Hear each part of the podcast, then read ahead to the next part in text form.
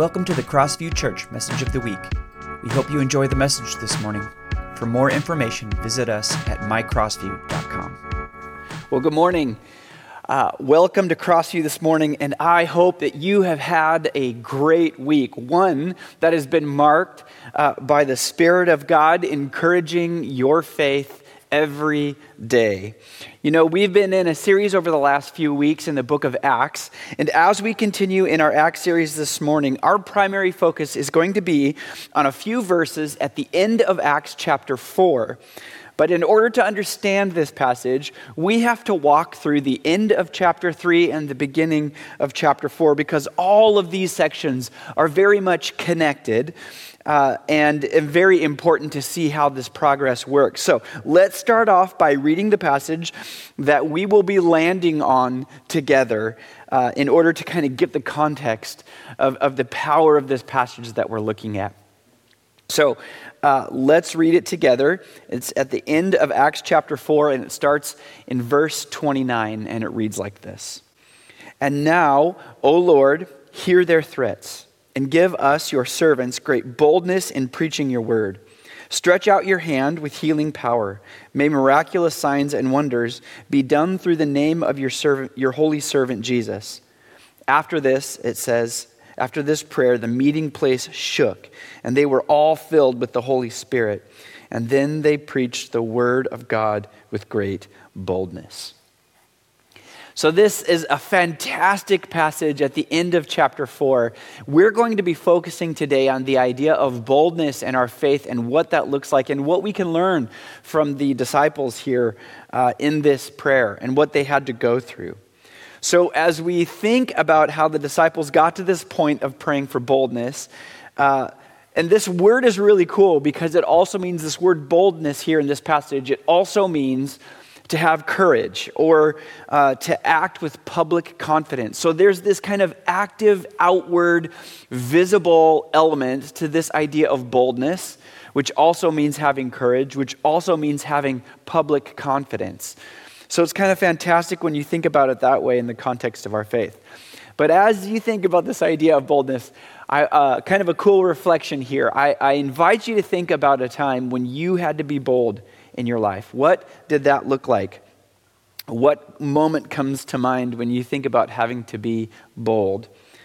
Well, for me, when I think about a time that I had to be bold in my life, I think about. Um, uh, a, running camp that I uh, ran in high school, that I attended in high school.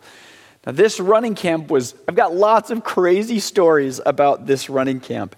It was a high altitude running camp in the Steens Mountain in Oregon, and I looked it up this last week. It's still, I wanted to make sure that it's still going. It is still going. You can look up their website and kind of see some of what. Uh, uh, uh some of what the, some of the stories that I remember, what I might share here. But this camp was nuts. Um, I've got so many crazy stories about this running camp. For example, having to wash off in a mountain runoff creek. Number one, it was freezing cold. And in this creek, you had to get in and wash off real quick, and then you had to pull the leeches off of you because the creek was full of leeches. We had to run across a canyon. It was kind of a 2,000 foot canyon, kind of a V canyon, straight down and straight up. Uh, pretty crazy uh, canyon, and we had to run across as a race. It was maybe a five or six mile race across this canyon. But one of the teams, uh, there was a kid on the way down who broke his leg, and they didn't stop running until they got to the other side and finished the race. And then he got some help. And all of that, there's another day I remember in that camp, which is the second day of that camp, which is called the Big Day. It's a 30 mile run on the second day of a high altitude camp.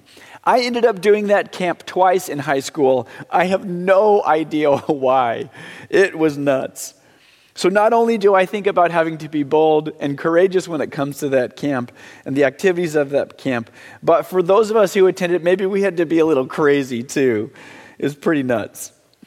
Well, back to the scriptures as we think about this idea of boldness. So, last week we looked at the beginning of chapter 3, where Peter and John uh, healed the lame man sitting by the beautiful gate, uh, or, or the main entrance for many people on the way into the temple. And we noted that this man's healing was a significant step for the disciples and a significant step for the early church as the gospel of Jesus was now taking its first steps out into the larger world after the last few moments of the disciples with Jesus, uh, his ascension, and then the filling of the Holy Spirit. So it's a really cool moment as we read in the book of Acts where we see the gospel of Jesus beginning to have an effect in the larger world. And what's so exciting about the healing of the lame man is that it begins to show us that the power of Jesus, the power of the gospel, is for everyone, not just the Jewish people of the day. That has major implications for the rest of the New Testament and major implications for the world ongoing. And it's why we sit here today in the presence of Jesus. Another thing we noted is that the healing of this lame man means not only is it uh, the, the gospel of Jesus and, and the, the saving, renewing work of Jesus for everyone, but it, uh, outside of even the Jewish family, but it means it doesn't matter your status in life. We talked about that in, in the context the lame man. And we, we kind of reflected on this quote from author Brennan Manning, where he says, Jesus comes not for the super spiritual, but for the wobbly and weak need who know that they don't have it all together and who are not too proud to accept a handout of amazing grace. What a great kind of uh, uh, thing to think about. And it's very, very true. After the lame man is healed, what we see is that because of that healing, at the end of chapter 3, we see that there's a crowd that's growing. They want to check out what's happening. And so in Acts chapter 3, verse 9 through 11, here's what we, re- we read. We read a little bit of this last week, and it says this that all the people saw him, the lame man, walking and heard him praising God. When they realized that he was the lame beggar that they had seen so often at the beautiful gate, they were absolutely astounded. They all rushed out in amazement to Solomon's colonnade, where the man was holding tightly to Peter and to John. So then, once again, like we saw Peter do it the, after he was filled with the Holy Spirit, uh, Peter stepped up and, and, and preached. Uh, we commented in the first couple of weeks that it's really important to pay attention to the speeches and the sermons uh, throughout the book of Acts. And here's another opportunity where it says that Peter saw this opportunity to address the crowd. And so we read in chapter 3, verse 12, it says that Peter saw this opportunity and addressed the crowd. People of Israel, he, shot, he, he said, what is so surprising about this? And why stare at us as though we had made this man walk by our own power or godliness? Now, he goes on to say, among other things, through faith in the name of Jesus, this man was healed. And you know how crippled he was before. Faith in Jesus' name has healed him before your very eyes. Friends, he says, I realize that you and your le- I realize what you and your leaders uh, did to Jesus was done in ignorance. He's re- referencing the crucifixion. But God was fulfilling all the pro- what all the prophets had foretold about the Messiah, that he must suffer these things. Now repent of your sins and turn to God so that your sins may be wiped away. Then times of refreshment will come from the presence of the Lord, and he will again send you Jesus, your appointed Messiah. So, this is pretty incredible. And you want to talk about the idea of boldness. Peter is very bold in this moment with this crowd gathered around him. It's this very exciting moment right after this miraculous healing. Peter wanted to make a few things clear to those who saw the healing and those who were listening as they gathered. There were uh, many different people in the crowd, not just Jewish people, but non Jewish people as well. So Peter had a few things to say to everyone, and then a few things to say specifically to his Jewish brothers and sisters. First, he wanted to make it clear to everyone that it wasn't by his power or by John's power that this the lame man was healed, but by the power of Jesus alone. One commentator I read this week said this that the most remarkable feature of Peter's second sermon is its Christ centeredness. He directed the crowd's attention away from both the healed cripple and the apostles to Jesus himself. He says, Listen, everyone, this is all about Jesus Christ, the Nazarene. It's Jesus who invites us into to experience renewal. It's Jesus who invites us into healing, who sets us right again. It's Jesus who forgives our sin and then guides us and directs us. It's all about Jesus. And then he says, and you know why that is? And this is where he begins to turn to his Jewish brothers and sisters. Because Peter says, Jesus is the hoped for Savior that we've heard about throughout our entire history. God's promises come to us through the person of Jesus. So then what Peter does is he connects Jesus in this in this sermon, he connects Jesus to the promises of the Old Testament stories that his Jewish brothers and sisters would have known very very well.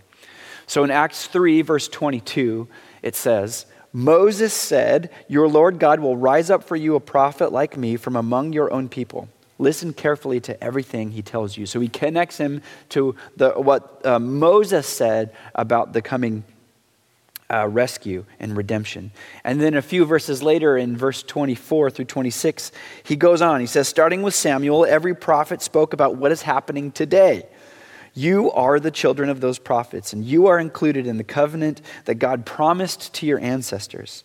For God said to Abraham, through your descendants, all families on earth will be blessed. When God raised up his servant Jesus, he sent him first to you, people of Israel, to bless you by turning each of you back from your sinful ways. Pretty incredible, pretty straightforward, and pretty bold.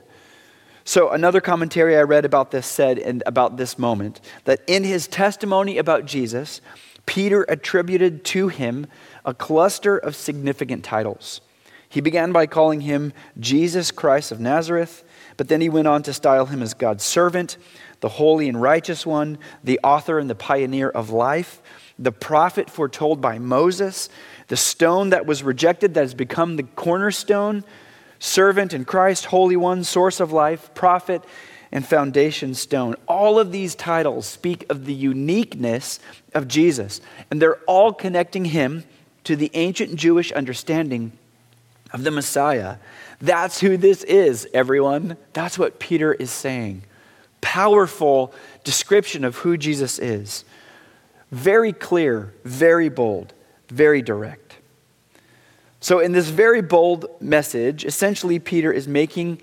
Uh, so, I guess there's another aspect of why this is bold, bold for Peter. He's being very clear about who Jesus is, very clear about where this healing from the lame man came. But the context of how or where he's saying this is important as well. Because we see another element here of this boldness. He's saying this uh, in the temple, right? In the primary place for the, the Jewish people to gather and worship God, hoping for this new Messiah. So he's preaching in a bold way too. And he's trying to be as clear as he can, and he's calling for action, calling for a response around the person of Jesus. This is incredible. So, as you can imagine, because not everyone thought this way, especially the Jewish, uh, his Jewish brothers and sisters, they weren't very happy with what he was saying and where he was saying it. So it tells us that as, as chapter 4 begins, it tells us that Peter and John were confronted by some people from the temple. He, they were confronted by the priests, the captain of the guard, or the, the police in that area, and the Sadducees. And it says these leaders were very disturbed at what they were hearing, so, that, so they arrested Peter and John. Now, I'll just pause here and just say sometimes when you are following the way of Jesus effectively, you will encounter resistance. Sometimes when you're doing well at following the way of Jesus, you'll, you'll encounter hardship and even discouragement. And I wonder if that's been some of your experience, if you've had that, uh, that trouble as you've been attempting to follow Jesus. See, we see it all over the scriptures, and I think we know from our own experience as well that the saving and renewing work of Jesus has a tendency to turn things up on its head. It's not necessarily fair, it feels like, to, to people in the ancient world, and maybe even still for us today. Wait, wait, wait, Peter, you're saying that Jesus is God, the promised Savior, and the saving and renewing work that He's doing is for everyone, not just us not just the Jewish people or, or his historically covenanted relation, uh, people of relationship, but now it's extending to everyone. You're saying that people like the, the lame man who is, has, is, is disabled and has a terrible lot in life has just as much opportunity to receive the saving work of Jesus as the high priest in the temple? the answer is yes. And that didn't make people very happy. Almost always, the way of Jesus upsets the status quo. And those in power, or as scripture calls them, the principalities and powers, uh, don't like that. So oftentimes you will experience hardship, discouragement, um, and difficulties when you're being effective at following the way of Jesus. But here's the good news Jesus doesn't leave us alone, and we know that from these previous chapters in Acts here. Jesus doesn't leave us alone, but gives us what we need to follow him and helps us along the way. So Peter and John here uh, experience resistance. They're arrested. And Peter and John were put on trial the next morning, and all of these city officials come uh, and were there, it says. In Acts chapter 4, verse 5 through 7, we read The next day, the council of all the rulers and elders and teachers of the religious law met in Jerusalem. Annas the high priest was there, along with Caiaphas, John Alexander, and other relatives of the high priest. They brought in two disciples. They, oh, they brought in the two disciples and demanded, By what power or in whose name have you done this? That's such a great question, and I love it. But let's, let's before we, we dive into this moment, I want to just take a moment and, and talk about who it is uh, that's, um, that has arrested Peter and John and who's addressing them. So Luke makes it clear that this persecution of Peter and John in this moment was uh, initiated by the Sadducees. So we hear about um, the Sadducees in a couple of different places, but the Sadducees were the ruling class of wealthy aristocrats, Jewish wealthy aristocrats of that day. Politically, they had integrated themselves with the Roman Empire and they followed a policy of collaboration. They were part of the ruling class that tried to maintain this very unique relationship between Rome and the Jewish people. The Pharisees, we hear, is another group of Jewish leaders, and they were more in charge of the religious uh, leadership and the, the managing of the temple and those kind of things. So you have the Sadducees and the Pharisees that are kind of the ruling class partners here for the Jewish people. And what we see here in this passage is that it's the Sadducees that are initially worried about what's happening. Um, and they, they, so they integrated themselves with the Romans. They had a policy of collaboration or working with the Romans to maintain this unique relationship. And so they feared that what Peter and John were talking about would mess up that relationship. That's maybe a little bit of an oversimplification, but that's part of what's going on here. Theologically, the Sadducees believed that the messianic age or God's, God's time of rescue started much earlier in the intertestamental period, that time that was about 400 years between the Old Testament and the New Testament. There was uh, what's called the, it's called the Maccabean period. It's a whole, that's, and that's maybe a whole nother sermon. And in other words, uh, all we need to kind of know out of that is that these Sadducees did not, they were not looking for a Messiah. They did not believe that Jesus was that Messiah because they believed that that had begun much earlier and with a different person.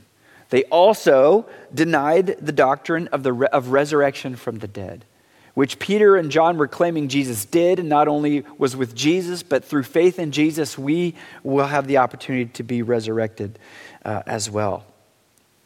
So the Sadducees saw what Peter and John were talking about. Uh, they saw them as agitators, as heretics, as disturbers of the peace, as enemies of the truth, and they were disturbed. Some uh, translations say that they were annoyed or exasperated by what these men were teaching, that they were un- it was unauthorized preaching by unprofessional preachers. so great. So, Peter and John are. Uh, in, tr- in some trouble early on here. They're brought before this intimidating group of leaders, and they're challenged directly by what power or in whose name have you done this? That is, have you healed this lame man? And I wonder if they were a little bit afraid. If Peter and John had an opportunity in, in jail that night to talk about, okay, what are we going to do? What, how will we respond to whatever they ask? We've never been in a situation like this before, or maybe we've been in a situation, but not quite like this before. And I wonder if they were afraid. What are they going to do? We don't know. we do know that fear can be a significant deterrent to obedience. That fear can be a significant deterrent to the, to the idea of being bold and having courage or public confidence, as uh, is talked about here in this idea of boldness. Fear can be a deterrent to obedience and following the way of Jesus. I wonder if you've experienced that in your life as well. We don't know if they were afraid, but what we do know is we do know what happened next and how they responded to this question that they were being asked.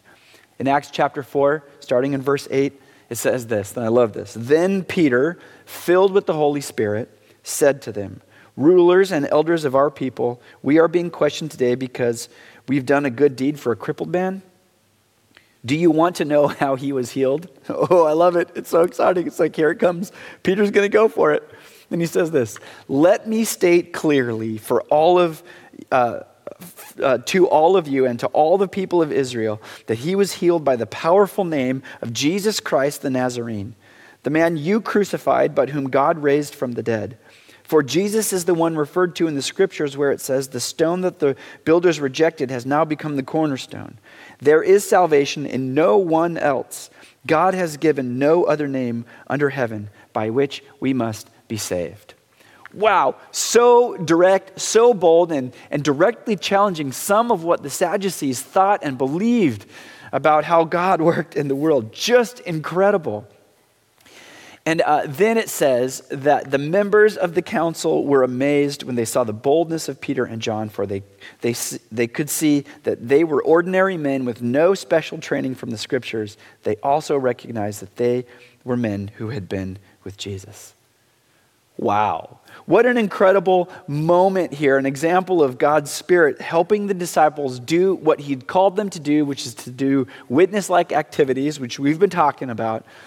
In the power of God, Peter boldly preached the exact same message that got them arrested in the first place. Just incredible.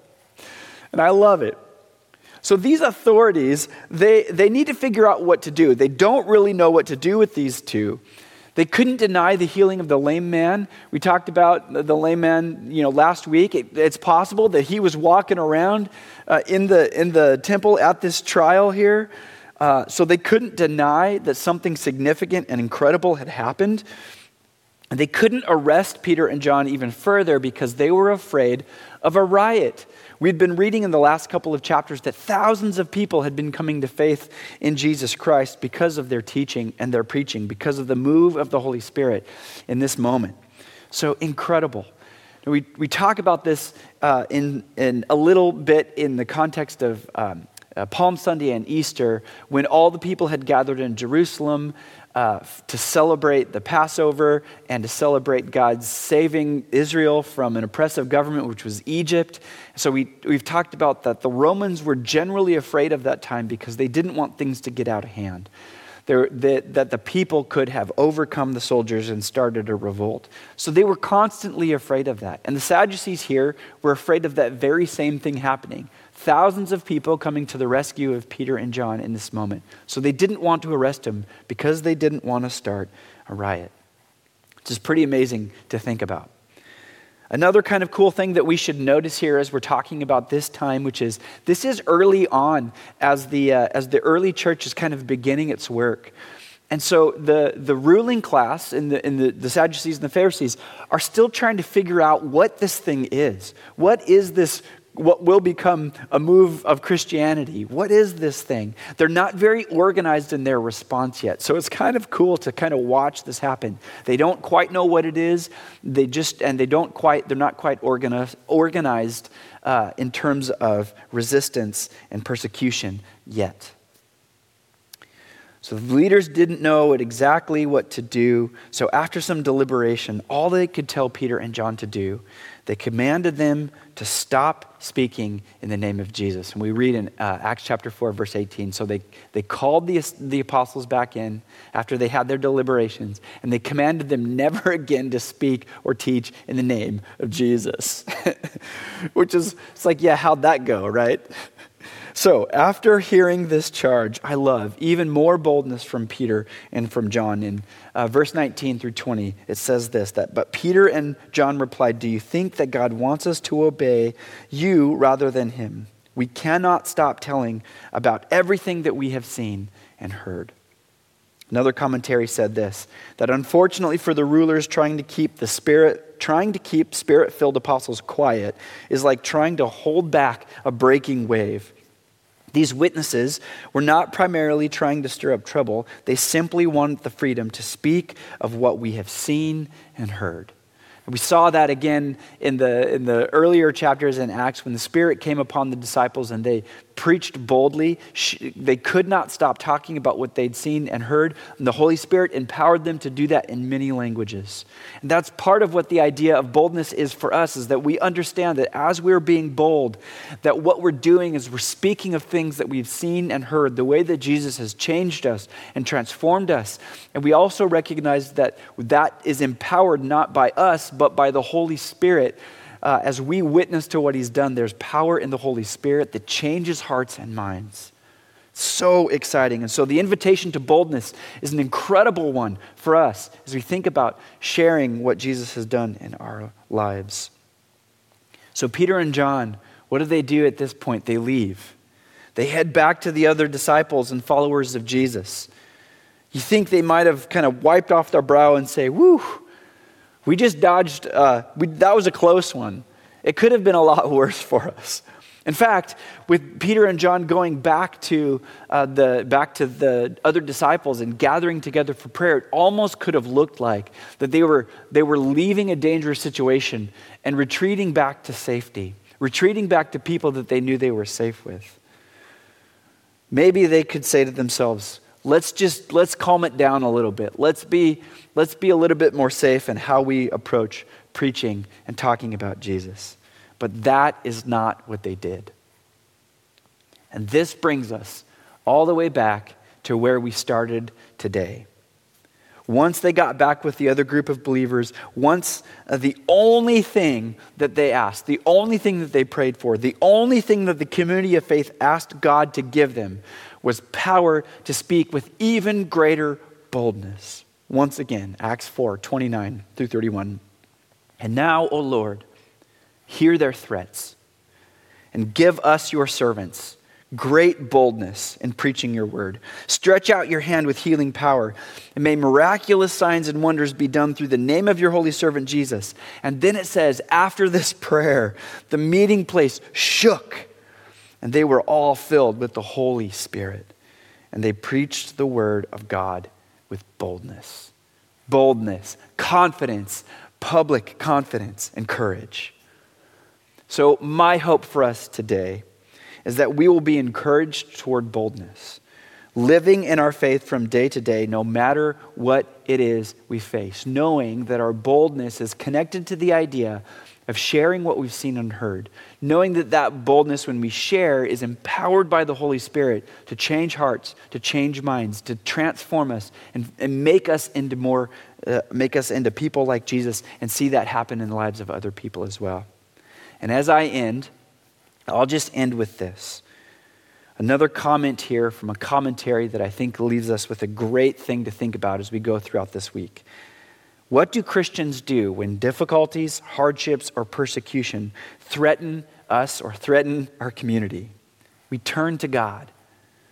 The same God who created the world and all of its inhabitants, the God who holds all things within his power, even hardships by powerful people, does not take us out of God's hand.